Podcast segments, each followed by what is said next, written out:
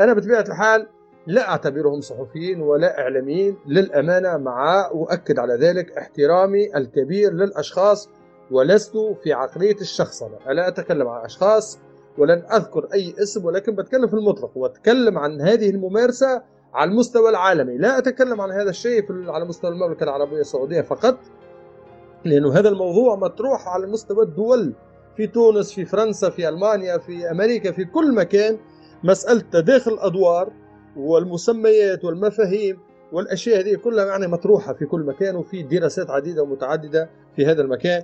ولذا للتوضيح نحن لا نتكلم عن المغردين السعوديين ولكن نتكلم بصفة عامة عن إشكالية عامة ونترفع عن شخصنة الأشياء.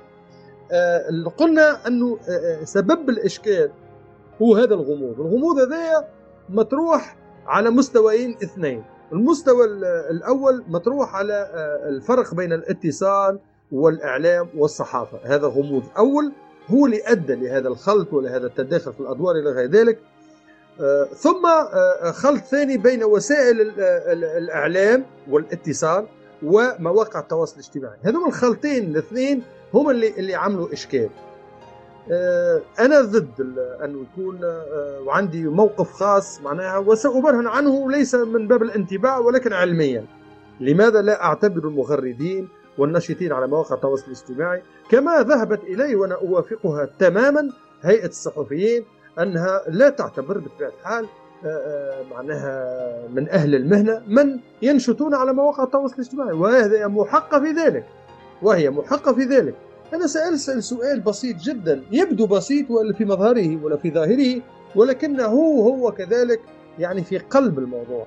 لماذا أنا كدكتور في جامعة الملك فيصل ولا كدكتور بصفة عامة؟ لماذا لا يمكنني ممارسة الطب؟ لماذا لا يمكنني معالجة المرضى؟ لماذا لا يمكنني أن أفتح صيدلية مثلا؟ لماذا لا يمكنني أن أرافع أمام المحاكم؟ لسبب بسيط جدا. ليس لي التكوين اللازم وليست لي الأحقية القانونية بأن أمارس مثل هذا النشاط فإذا أنا كدكتور مختص في الاتصال والإعلام ليس كلطفي زيدي أي دكتور في, في الاتصال والإعلام ولا أي صحفي لا يحق له ممارسة الطب ولا ممارسة الصيدلة أو ممارسة المحاماة. لماذا نسمح بمن ليس لهم صفة؟ لا تكوين أكاديمي ولا اعتراف قانوني صريح؟ وفقا للأنظمة المعمول بها بأن يمارسوا الصحافة بأي حق يعني. هذا خلينا نتفقوا في المبدأ هذا. هي النظام النظام بصفة عامة في أي مجتمع من أين يأتي؟ من أنه الرجل المناسب في المكان المناسب. كل إنسان يمسك تخصصه ويمارسه في إطار القانون وفي إطار الأخلاقيات وهذا سيسهل نجاح المجتمع ورقي المجتمع.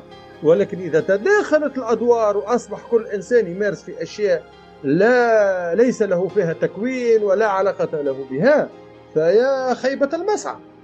فالمسألة شوفوها كيف هي بسيطة. في ناس درست الصحافة لأنه مفهوم الإعلامي مفهوم الإعلامي أو مفهوم الصحفي عنده عدة مفاهيم لو الصحفي. إذا خذينا الزاوية القانونية الزاوية القانونية في معظم قوانين وتشريعات الدول. من هو الصحفي؟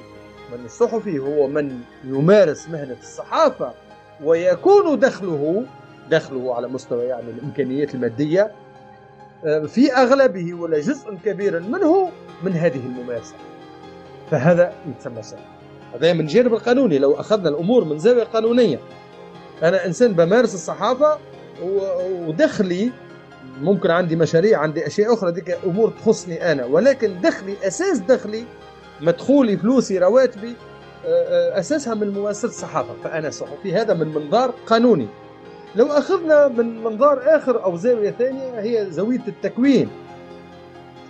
إذا أنت ما عندكش شهادة في الصحافة والإعلام مأخوذة ولا متحصل عليها من جامعة معترف بها ولا جهة تكوينية معترف بها إلى غير ذلك. فلا يمكن لك أن تكون صحف. لا يكفي لا يكفي أن تكتب يعني بعض الأسطر. لا أقول مقال لأنه لو دخلنا في الميدان هذايا وفي شرح ما معنى مقال سمعناها آه، تتعقد الأمور أكثر فأكثر. أن يكفي أنك تكتب لي صفحة مهما كان اسمك ومهما كان جنسيتك وأنا قلت نعاود ونأكد أني لا أشخص الأشياء. فهذا لا يجعل منك صحفي. لا يجعل منك صحفي. الصحفي ثم أنك هل أنت تنتمي مثلا في السعودية لهيئة الصحفيين؟ يعني انت لما تكون صحفي فيه معناها آه، آه، آه، جمعية ولا فيه تنظيم مهني تنتمي إليه يدافع عن حقوقك يتكلم عنك يؤطرك إلى غير ذلك. فيعني هذا كله لا يجعل منك أنك تكتب صفحة يعني تكون أنا صحفي أو أنا إعلامي. فإذا رجعنا للمفاهيم الآن الاتصال شيء. والإعلام شيء والصحافة شيء الثلاثة مختلفين. لأنه علاش أقول في الكلام هذا لأنه من ينشطون على مواقع التواصل الاجتماعي ويعتبرون أنفسهم إعلاميين. هم لا يمارسون لا الإعلام ولا الصحافة. هم يمارسون الاتصال. والاتصال ليس الصحافة والاتصال ليس الإعلام. لأن الإعلام هو الاتصال الجماهيري يعني شكل من أشكال الاتصال.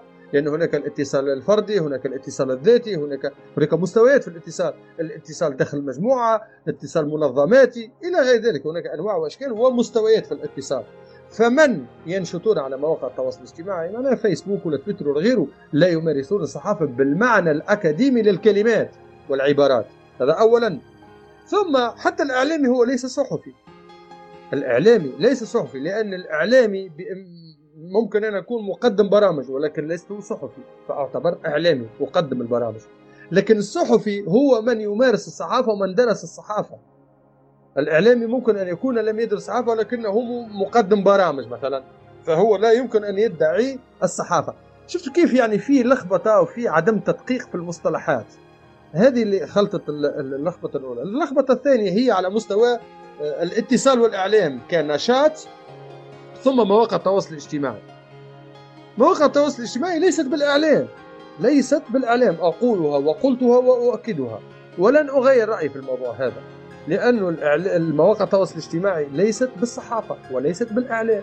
لأنه مش تاخذ مثال بسيط مش عايز أطول عليكم يعني تمنيت أن يكون حتى ملتقى نتكلموا فيه في الموضوع هذا آه، ولا منتدى ولا ندوة ولا أي شيء.